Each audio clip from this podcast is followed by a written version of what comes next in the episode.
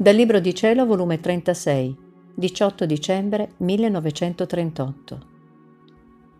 Dio non dà se la creatura non vuole ricevere. Dolorose condizioni quando non si vive di voler divino. La depositaria di tutta la creazione. L'alimento divino, l'amore. Condizione di Dio quando non si vive di voler divino. Come si scende dalla sua somiglianza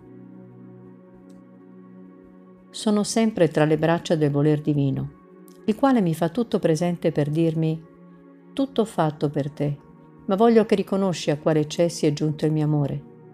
Ma mentre la mia mente si perdeva, il mio sempre amabile Gesù, che vuole essere sempre il primo narratore del fiat e delle opere loro, tutto bontà mi ha detto. Figlia mia benedetta, il far conoscere che cosa abbiamo fatto per le creature è per noi come ricambio di tutto ciò che abbiamo fatto. Ma a chi possiamo farlo conoscere? A chi vive nel nostro volere, perché esso dà la capacità di farci comprendere, l'udito per farci ascoltare e trasmuta la volontà umana a volere ciò che le vogliamo dare. Noi non diamo mai se la creatura non vuole ricevere e non conosce quello che vogliamo dare Vedi dunque in che dolorose condizioni ci mettono quando non si vive di volontà nostra. Ci rendono il Dio muto, né possiamo far conoscere quanto le amiamo e come dovrebbero amarci.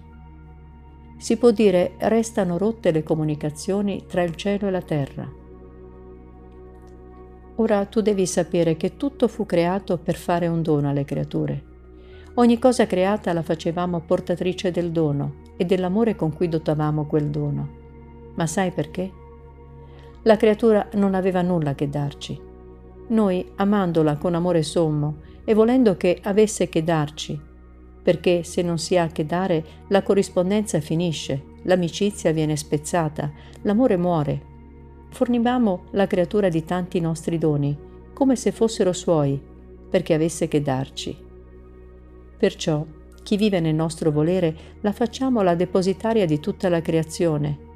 E o oh, la nostra gioia, il nostro contento, quando, servendosi dei nostri doni e per amarci, ci dice, vedete quanto vi amo, vi do il sole per amarti, e vi amo con quell'amore con cui mi amasti nel sole. Vi do gli omaggi, le adorazioni della sua luce, i molteplici suoi effetti per amarvi, il suo atto continuo di luce per spandermi ovunque, e mettervi il mio ti amo in tutto ciò che tocca la sua luce. Ora sai tu che cosa succede? Vediamo imperlata tutta la luce del sole, tutti i suoi effetti. Da dovunque passa la luce il ti amo, le adorazioni, gli omaggi della creatura. Anzi, vi è di più. Il sole porta come in trionfo l'amore del creatore e della creatura, sicché ci sentiamo uniti nel sole, di una sola volontà, di un solo amore. E se la creatura sentendosi che vuole amarci di più, ardita ci dice, vedi quanto vi amo, ma non mi basta, voglio amarvi di più. Perciò entro nella tua luce inaccessibile, immensa ed eterna, che non finisce mai. E dentro di quella luce voglio amarvi, per amarvi col vostro eterno amore. Tu non puoi comprendere la nostra gioia nel vedere che non solo la creatura ci ama nei nostri doni, ma anche in noi stessi, e noi, come vinti dal suo amore, la contraccambiamo col raddoppiare il dono e col darci in balia di essa per farci amare. Non solo come amiamo nelle opere nostre, ma come amiamo in noi stessi e per amarla. E così in tutte le altre cose create. Essa se ne serve per farci le nuove sorprese d'amore, per ricambiarci doni, per mantenere la corrispondenza, per dirci che continuamente ci ama. E noi che non sappiamo ricevere se non diamo, raddoppiamo i doni. Ma il dono più grande è quando la vediamo portata nelle braccia della nostra volontà. Ci sentiamo talmente tirati che non possiamo farne a meno di parlarle del nostro ente supremo. Dirle una conoscenza di più di quello che siamo è il dono più grande che possiamo fare, che supera tutta la creazione.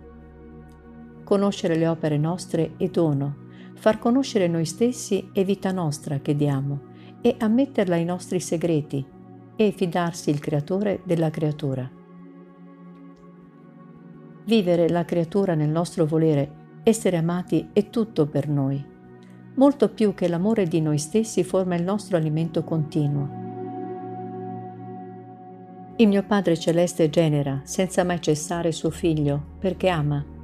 Col generarmi forma l'alimento come alimentarci. Io, suo Figlio, amo col suo stesso amore e procede lo Spirito Santo. Con ciò formiamo altro alimento per alimentarci. Se creiamo la creazione, fu perché amiamo, e se la sosteniamo col nostro atto creante e conservante, è perché amiamo. Questo amore ci serve di alimento se vogliamo che la creatura ci conosce nelle opere nostre e in noi stessi, è perché vogliamo essere amati e di questo amore ce ne serviamo per alimentarci. Non disprezziamo mai l'amore, purché è amore. Ci serve, è roba nostra. Il nostro amore si sfama con l'essere amato e avendo fatto tutto per amore, vogliamo che cielo e terra, creature tutte, siano per noi tutte amore. E se non è tutto amore, ci entra il dolore che ci dà il delirio, perché amiamo e non siamo amati. Ora la nostra volontà è vita nostra, l'amore è alimento. Vedi a che punto alto, nobile e sublime vogliamo la creatura, che formi in sé la vita della nostra volontà, la quale tutte le cose, le circostanze, le croci, fin l'aria che la creatura respira, le convertirà in amore per alimentarla, in modo da poter dire la vita del nostro volere è tua ed è nostra e ci alimentiamo dello stesso cibo. Con ciò vediamo crescere la creatura a nostra immagine e somiglianza e queste sono le nostre vere gioie nella creazione, per poter dire i nostri figli ci somigliano. E quale non dovrebbe essere la gioia della creatura nel poter dire assomiglio al mio Padre Celeste, perciò voglio che si viva nel mio volere, perché voglio i figli miei i figli che mi somigliano. Se questi figli non mi ritornano nel mio volere, ci troviamo nella condizione di un povero padre, che, mentre lui è nobile, possiede una scienza per poter dare lezioni a tutti, è ricco e dotato di bontà e di bellezza rara, invece i figli non gli somigliano affatto, sono scesi dalla nobiltà del padre loro. Si vedono poveri, cretini, brutti, sporchi da far schifo. Il povero padre si sente disonorato nei figli, anzi li guarda e quasi non li riconosce. E nel vederli ciechi, zoppi, malati e che giungono a neppure riconoscere il proprio padre, questi figli formano il dolore del proprio padre.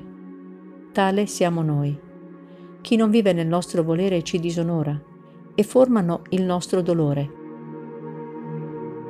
Come possono somigliarci se la volontà nostra non è di loro?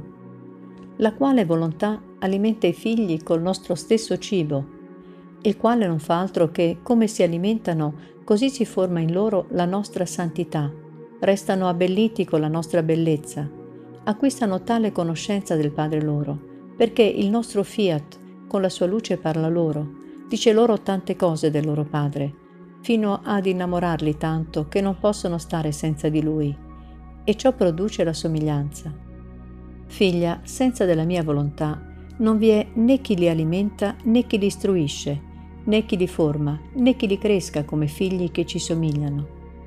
Escono dalla nostra abitazione e non sanno né ciò che facciamo né chi siamo, né come li amiamo, né che devono fare per assomigliarci. Quindi la nostra somiglianza è lontana da loro. Come possiamo rassomigliarci se non ci conoscono e non vi è chi parla loro del nostro essere divino?